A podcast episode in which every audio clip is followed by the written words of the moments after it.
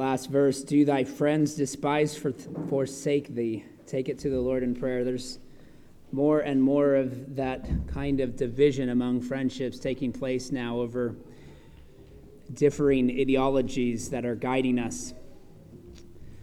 So we're talking a little bit about that this morning, but Philippians chapter one, I invite you to turn with me there. Philippians chapter one, we'll be looking at verses nine through eleven, which brings to a close this opening section of the letter. It's really his prayer proper for the saints in Philippi. But one of the things that I uh, came across came across last night uh, was disturbing and troubling. And I thought it was a good way to introduce this topic. We're finding the, the bitter fruit of the woke left beginning to hit a little closer home. A good friend of mine, fellow pastor in the U R C, was slandered yesterday by someone who took a private message that he sent to him, in which he was quoting from another article, and he referenced the article in the message he sent to this individual. And uh, and that person proceeded. This was sent back in two thousand seventeen, by the way, after the Charlottesville riot. And that individual then posted on Twitter publicly um, as if it was a quote from my friend, um, basically condemning uh, the way certain people were reacting. Um, And so he made no reference to uh, the fact that this was a quote from someone else. He made no reference to the fact that it was sent to him four years ago. Um, and and of course, the comments proceed to to just mock and blast the, in you know, basically the, the racism of my friend. And um, the message, it's it's. You know, they, like what I what I find most concerning, it's not it's not surprising. It's it's nothing is shocking anymore. But it, what's most concerning is that more and more Christians are taking their strategies for cultural engagement from the wicked ideologies such as critical race theory or evil organizations such as Black Lives Matter. They're using the same tactics in order to silence their opposition, silence those who disagree with them. And so we need to be prepared for that. We need to prepare for slander. Prepare for the requirement to make corrections uh, to that slanderous language about you, um, to clarify the authority upon which we stand. Right? The church is going to need to support one another if we're going to survive the woke attacks that are coming. And we think of them as being distant, maybe. We're still safeguarded, but this is proving that it's the greatest threat is probably not from protesters from Black Lives Matter standing outside of our church, but probably from those sympathizers within the church who would stand up and oppose you and try to dox and cancel you publicly. So Paul prays that the church would possess an orthopraxy, a practice of their faith that is grounded in orthodoxy. It is grounded in a right knowledge, a right theology. He prays that their love would be discerning, their values would be moral, their fruit would be righteous. But remember who he's writing to. Right? These are Philippians who have been generous in expressing their love and support. His prayer is not coming from a place of correcting them as if they've done some wrong to him. No, he's warning them. Right? He's, he's praying for them, recognizing the tendency that the church has to cower or to be surrounded at all times by antagonists from outside and from within. And so if we lack discernment, our compassion may, in fact, lead to further harm. And many Christians, led by confused pastors, are heading their church straight for a cliff. Paul prays for the Philippians in this way because he knows the human tendency to behave in ways that are inconsistent with our beliefs. And so really I'd say there are, are two ways to bear bitter fruit. Right? One is to have your behavior rooted in wicked worldviews, wicked ideologies that are guiding and giving you the strategy with which you operate. Secondly, though, your behavior can be inconsistent with your Christian worldview. So you know what the truth is, but you're behaving in ways that is inconsistent with that truth. And even our best deeds are tainted by various impurities. So we can all succumb to these same temptations. Paul shows us how to engage the culture in a way that honors God. But this is the ideal. This is the goal of the Christian community. Unfortunately, it follows a pattern that the culture characterizes as ineffective and insufficient, and therefore worthy of chastisement. And so we can either bear fruit that honors an immutable God, or we can bear fruit that temporarily satisfies a fickle culture that will turn on you in a second. Are you trying to please God or man? And I think our primary goal must be to glorify God through the faithful practice of our gospel mission, to faithfully proclaim the truth in the face of opposition. And so let us ask that the Lord would do that work through us even now before we read this passage of Scripture. Heavenly Father, we thank you for your word. We thank you for this reminder that as Paul prays for the Philippians, he really is praying for us. He's praying for the church universal, recognizing that in every age we will face similar persecutions and trials and temptations from without and from within. And we need to be be aware of these temptations. We need to be on guard against false accusations and slander. And Lord, we need to trust that you and your justice will be done in your timing, to stand upon that and to not try to please everyone who we interact with. Lord, I pray that you would strengthen us, that you would equip us, cause us to be wise as serpents and innocent as doves, as we interact with others, to be recognizing that even in private messages and text messages that that it's it, it could all be public at any point, and to be careful. But in every conversation we have, whether private or public, that we would have it with integrity to speak the truth in love. Not to destroy our opponents, but to correct them, to point them to the truth. Lord, this is really Paul's prayer for us in this passage. And I pray that you would help it to be our prayer for ourselves and for one another. For your glory, we ask it in Christ's name. Amen.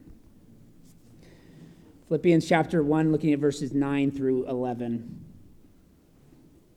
And it is my prayer that your love may abound more and more with knowledge and all discernment, so that you may approve what is excellent, and so be pure and blameless for the day of Christ, filled with the fruit of righteousness that comes through Jesus Christ, to the glory and praise of God. Amen.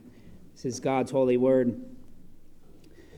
Well, if you're following along in the outline, our first uh, point is that we are to abound in discerning love.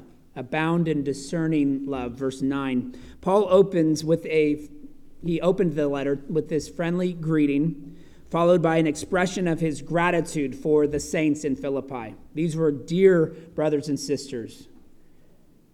And so the central verse in that opening was verse six, right? He began a good work in you will bring it to completion at the day of Christ. And it provides that statement of confidence that grounds his thanksgiving for the church. He says, it's right for me to feel this way about you all because I hold you in my heart.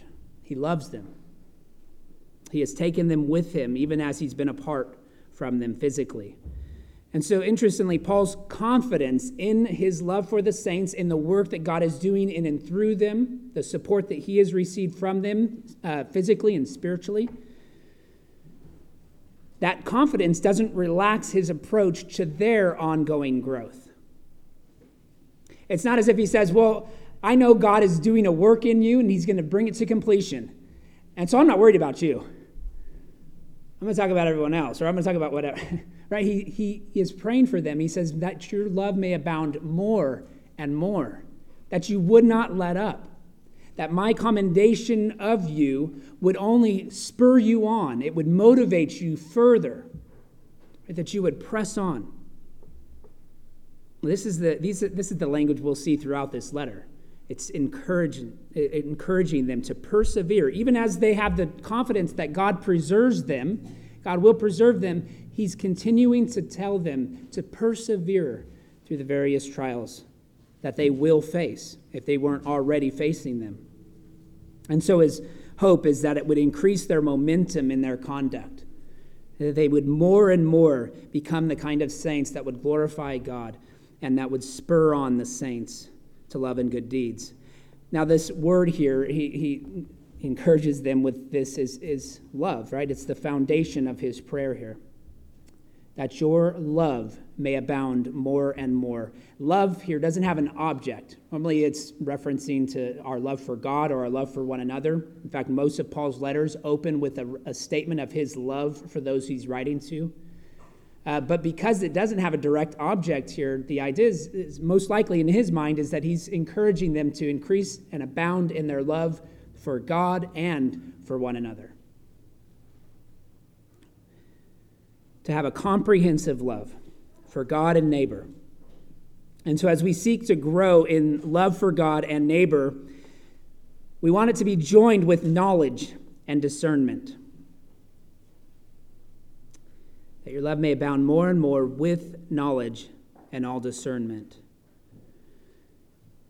Chrysostom and Aquinas speak of an impulsive love that will not stand the test of time. An infatuation, really. Knowledge here in this verse is always found in reference to a spiritual understanding, at least when it's found in the New Testament. It's speaking of a spiritual knowledge. And so Harmon notes that understanding, uh, or, or he, he says this, knowledge is not the enemy of love for God, but a necessary condition for its existence. Calvin would say the same thing, suggests that our love for God flows from a right understanding of him. And then the phrase discernment has to do with insight. It's a it's a related term, right? This to our understanding, to our knowledge. It has to do with insight, and it's it's actually, this is the only time you find that word in the Greek New Testament.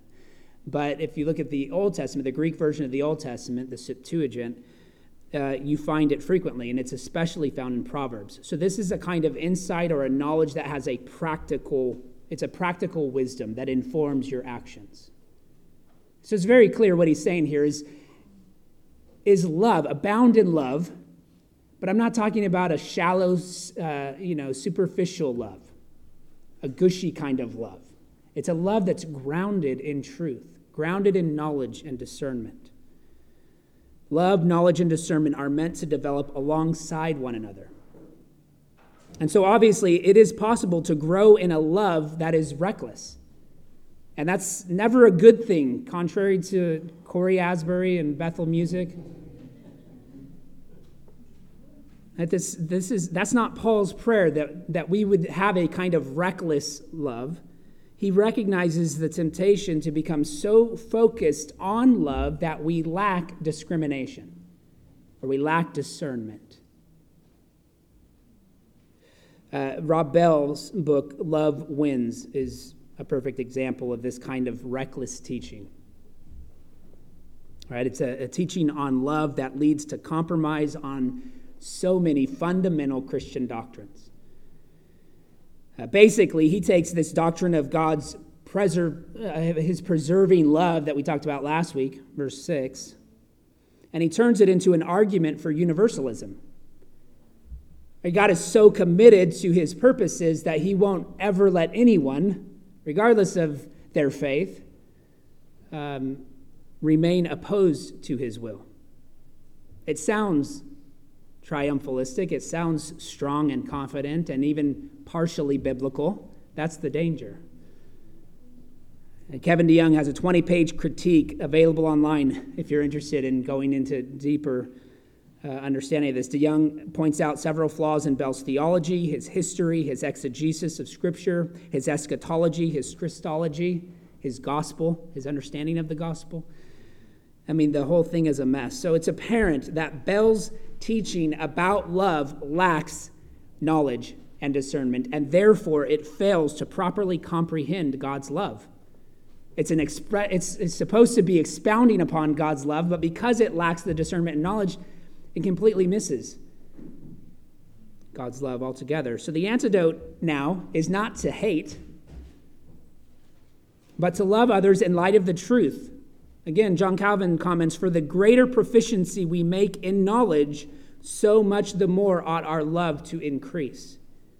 The greater knowledge and understanding we have, our love should increase. Parallel to that, our love is not hateful, but honest. In this sense, truth trumps emotion. But you don't discard emotion because of that. G K Chesterton says, "Love is not blind, love is bound. And the more it is bound, the less it is blind." And so we do not minimize truth in order to love. We love others by proclaiming the truth. And so this requires more than a superficial faith. We must be committed to the constant reforming, even of our own understanding, to come before God's word humbly, recognizing that we don't have it all together, that we haven't figured everything out. Leaves us with a humble submission before God. And we seek wisdom, then, to apply what we learn in a way that honors God, first and foremost. That it equips the saints and that it corrects sinners. This is all part of our sanctification within the church and part of our responsibility to proclaim the truth of judgment that is coming to those who do who refuse to repent. We never arrive at perf- or perfection in this present age. All right, backsliding is inevitable, but it's never permanent for the believer, lest we forget what we just read in verse six. So love is the seed that germinates, that takes root, and then it blossoms. Love is what transformed Lydia's heart, one of the earliest saints in Philippi, who became generous in hospitality as soon as she was converted. She invites the apostles into her home. The same jailer who shackled Paul's feet in Acts sixteen twenty-four later washed his wounds after he was converted by the redeeming love of Christ. Indifference and enmity in this very community transformed into loving and humbling service for the glory of God. And so Alec Mateer notes, love was their new nature in Christ. And so the first thing I want to say is that we need to repent of any imbalance in our lives, any imbalance from these ideas of, of love, knowledge, and discernment. There's a correction for all of us, right? On the one hand, there are churches that emphasize love at the expense of doctrine. They say things like doctrine divides, so let's stay away from that. Let's stay away from those kinds of controversies and just keep it light and simple. On the other hand, some churches emphasize doctrine at the expense of love, so that theological precision is all that matters, and therefore there's a lack of patience for anyone who might stumble over their words.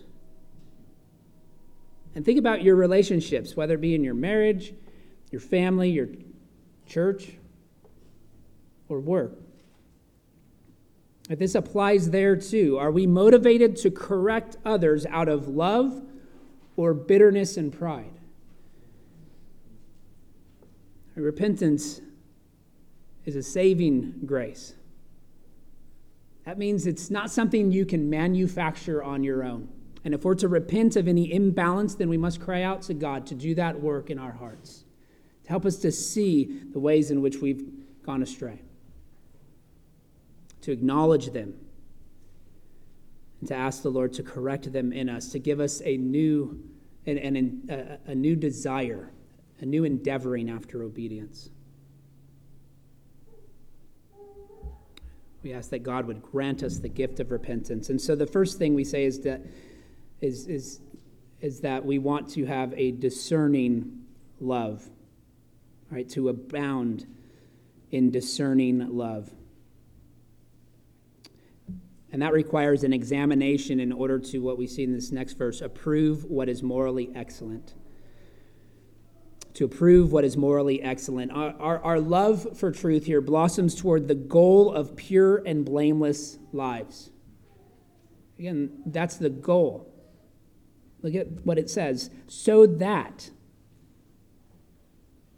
so that, right, he's praying that their love would abound more and more in knowledge and all discernment, so that for the purpose of being able to approve what is excellent, and so be pure and blameless for the day of Christ.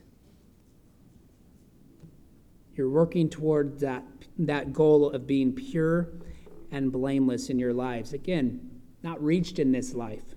That's the end goal, that Christ is doing a work in you. Right, Paul prays that the Philippians would have no shame upon Christ's return. In order that for that to be true, their love must be genuine, their thinking must be discerning, their conscience must be clear. And so the first thing he says is, here is to examine. Right? Approve actually has to do with examining something, to test its worth, its value. Don't assume anything. This, this language was often used in reference to the examination of the quality of precious metals or farm animals, right? This, yeah, the possibility that you could be taken with fool's gold, that you could be taken with something that's false, something that looks strong on the outside, but it's weak and sick. And so, in other words, this language complements the idea of discernment that Paul just called for in the previous verse. However, the purpose of that examination is the res- is to result in a, approval. That's what's emphasized here. It's an agreement. It has to do with appreciating what is best, to examine the options to see what is superior and then to approve what is superior, what is best. It's not about necessarily saying what's black and white and choosing the, the clear, obvious answer. It's saying, let's examine things that may be good and choose what is best. So examine everything and treasure what is excellent. The, the imbalance on both sides of the aisle is equally concerning here, because we focus so heavily on the need for knowledge and discernment in our guard of love, and then the examination for approval. We, we, we see those things and we say, yeah, that's right. Let's have knowledge and discernment. Let's examine things closely. But we do that. We we focus on that so much that we neglect to abound in love and to rejoice in what is excellent.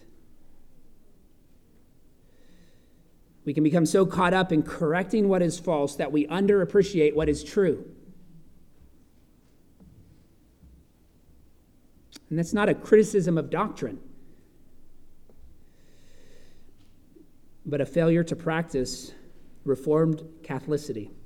Now, that's the word that has to be redeemed today. You heard me say Catholicity, and you said, what? No, Reformed Catholicity is an appreciation for a broad and historic tradition that ought to be prioritized over relatively recent controversies within church history. The magisterial reformers could sift through the writings of the early church fathers and find a thread of gold that united them all in Christ, and they weren't by doing so, by quoting these early church fathers, they're not saying we agree with everything that they ever said. But it's emphasizing the truth that unites them. And so you've probably heard the phrase, all truth is God's truth. That gets at this same sentiment, whether that truth comes out of the mouth of a political opponent or from the pen of an atheist, we can acknowledge and appreciate the truth that it contains, based upon common grace, based upon natural revelation, based upon natural law, those things that we all know innately. In his commentary on Titus one twelve, where Paul quotes a Cretan philosopher, John Calvin writes this: "From this passage, we may infer that those persons are superstitious who do not venture to borrow anything from heathen authors. All truth is from God, and consequently, if wicked men have said anything that is true and just, we ought not to reject it, for it has come from God." Out of the mouths of wicked individuals, the truth has come from God. Besides, all things are of God, and therefore, why should it not be lawful to dedicate to His glory everything that can properly be employed for such a purpose? In another place, he writes, "If we reflect that the Spirit of God is the only fountain of truth, we will be careful as we would avoid offering insult to Him, not to reject or condemn truth wherever it appears. In despising the gifts, we insult the giver."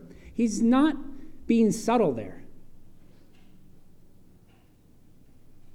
And, and we tend to kind of put ourselves in this echo chamber, as you've all learned this last year, where we only hear and receive from a certain uh, angle. We receive the news or the truth from a certain angle. And I would say this is pushing back on that.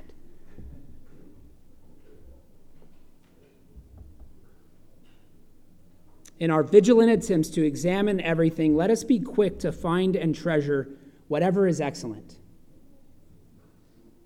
And so this implies that we shouldn't only withhold approval until we have examined something, but we should also withhold rejection until properly examined. Don't just simply look at the source and say, oh, I don't, I don't agree with him or her or that school. Therefore, I don't I don't study it. I don't consider it. You're doing the same thing. So whether we're reading, listening, or watching teachers, we ought to look for the truth by which we might glorify God. Trust God's word. Examine everything else on all sides. And then girded with that proper balance of discerning love and a proper appreciation for what is excellent, we're in a position then to accrue in righteous fruit. Again, I, I did choose accrue there because it begins with an A, um, and I was trying to be consistent here. But the word actually does make sense, right? It's it, we're coming. The, the verse says to be filled with the fruit of righteousness that comes through Jesus Christ to the glory and praise of God. And so I use the word accrue. Uh, Mateer says this: when Paul depicts people who are filled, he is pointing to a future completion of a process. Right? A, a fruitful orchard or vineyard does not happen in one day. It's the result of a long process of planting, watering, pruning, fertilizing. And so in this setting, the daily task of obedience remains hard but not fruitless. We are often neglectful, frequently failing, ever inadequate, yet the end is secure, for God is at work. And so harvest time arrives upon Christ's return, and the display of fruit then produced in us by His Spirit magnifies the praise and glory of God received on that day. But it's it's an ongoing work, right, that builds us toward that day. It is a work that He began and He is continuing to fulfill. So yes, He's looking here in this prayer at that end process, that you will be filled with fruit on that day. But we recognize that it is something that is taking place even now in those who are believers, right? The righteousness that comes from God is the origin from which moral fruit is produced through Christ. Now, again, I I want to be careful that I that I'm consistent with what Scripture is teaching here and not just taking things from culture and trying to trying to apply it. But this idea of righteousness is an important one.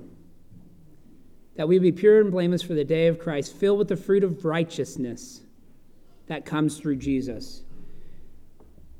The, the word in the Greek has to do with justice. Doing what God requires. Acting justly. Justice has been twisted to refer to today to an equality in outcome.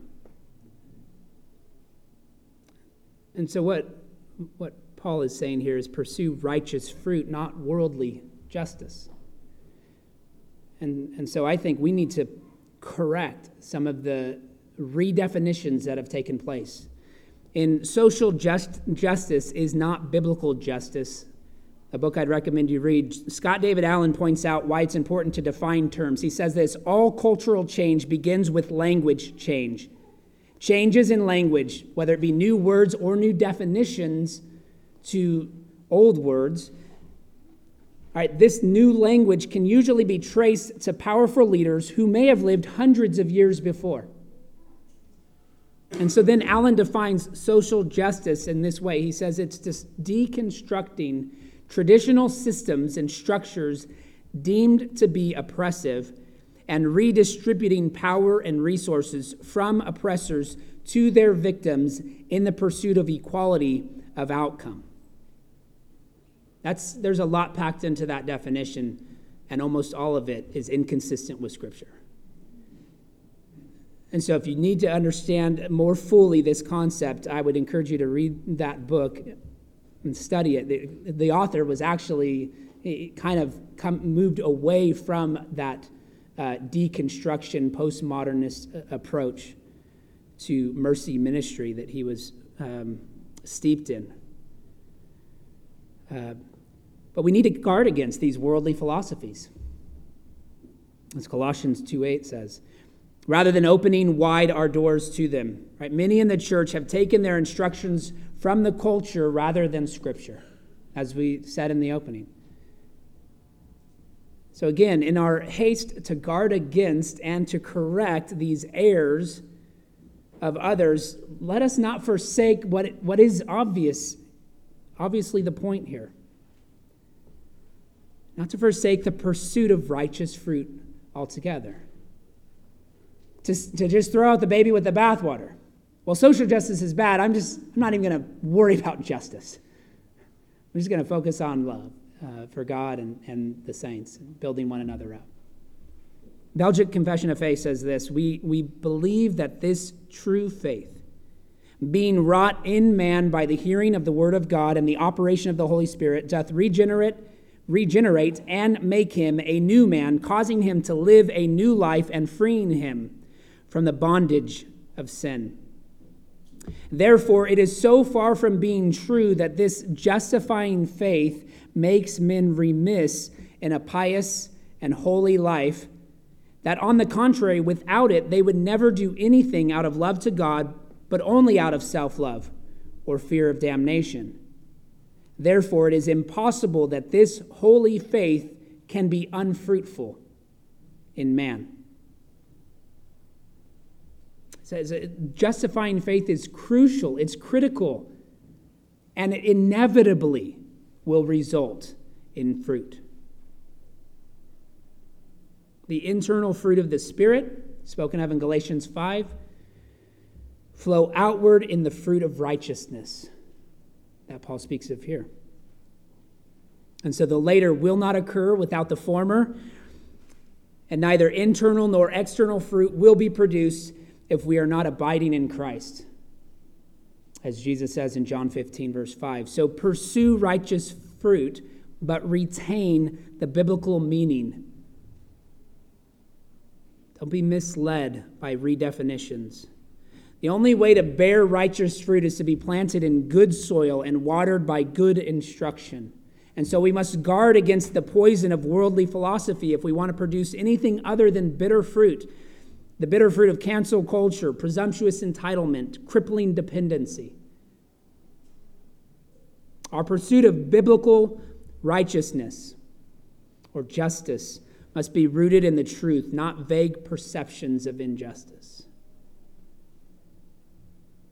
and then that genuine and lasting fruit will be produced as we correct the influence of that satanic deception with discipleship in a Christian worldview. We'll begin to assess the needs of our neighbors with the compassion of Christ and speak the truth in love. And I'd say here, Paul's prayer maybe could be summarized in this way: honor God, not man, with the fruit that you produce.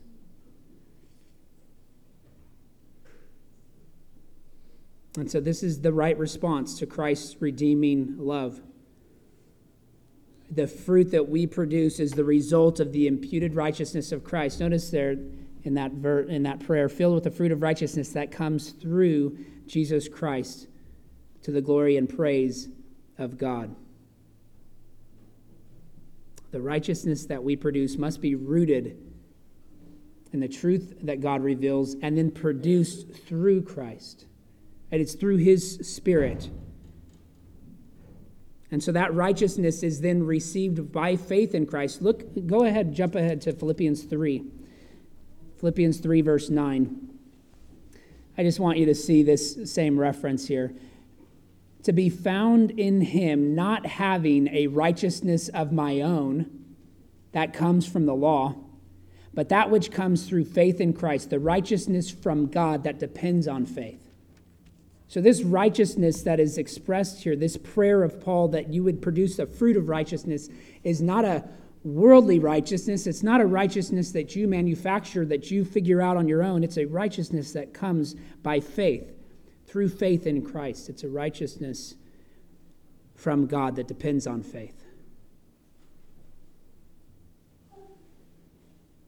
And so restoration in Christ, when we place our faith in Christ and we, re, we are restored to a right standing with God, we have peace with God, all of that leads to transformation through Christ. Christ begins to do a work in and through us. And that is bound to have an impact upon the relationships that you interact with throughout the week.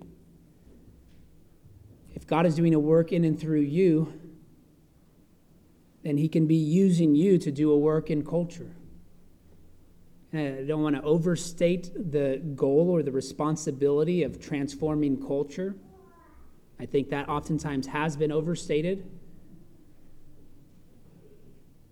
But as Christ is doing a work in believers, it's going to have an impact upon those around you. And we should expect that, and we should look forward to that. And we should remain standing firm on his promises to do that work in us. Heavenly Father, we thank you that we can approach culture, approach our neighbors, approach individuals who in, who we interact with, with a posture of humility, recognizing that we are submitting to your authority, but in boldness, recognizing that your truth has been revealed.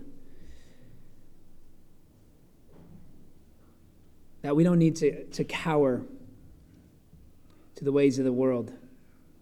That even if we face persecution and death, that your promises remain true and your blessings to bring us all the way home are secure. Lord, we thank you that you do preserve your church, you preserve your saints. And as we face an increasingly hostile culture, Lord, help us to fall before you, before that throne of grace, to depend upon you, to give us the strength that we need,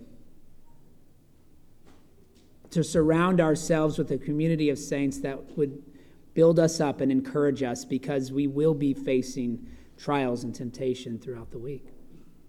We need one another's support. We need to be reminded of your covenant faithfulness to us. So, Lord, even as we consider Paul's prayer for the saints in Philippi, we adopt that as a prayer for ourselves, Lord. We ask that you would do make these truths evident in our church. in our midst, that we would abound in love that is discerning, that is filled with knowledge, that examines everything and approves what is excellent. And Lord, that that we would truly bear the fruit of righteousness as we are rooted in the gospel truth that Christ is at work in and through us, transforming us from one degree of glory to the next until we make it all the way home. It's in his name we ask it. Amen.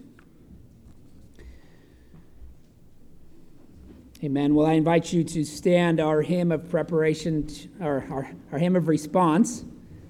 I don't have another sermon prepared for you. Our hymn of response is Alas and Did My Savior Bleed, hymn number three forty-one.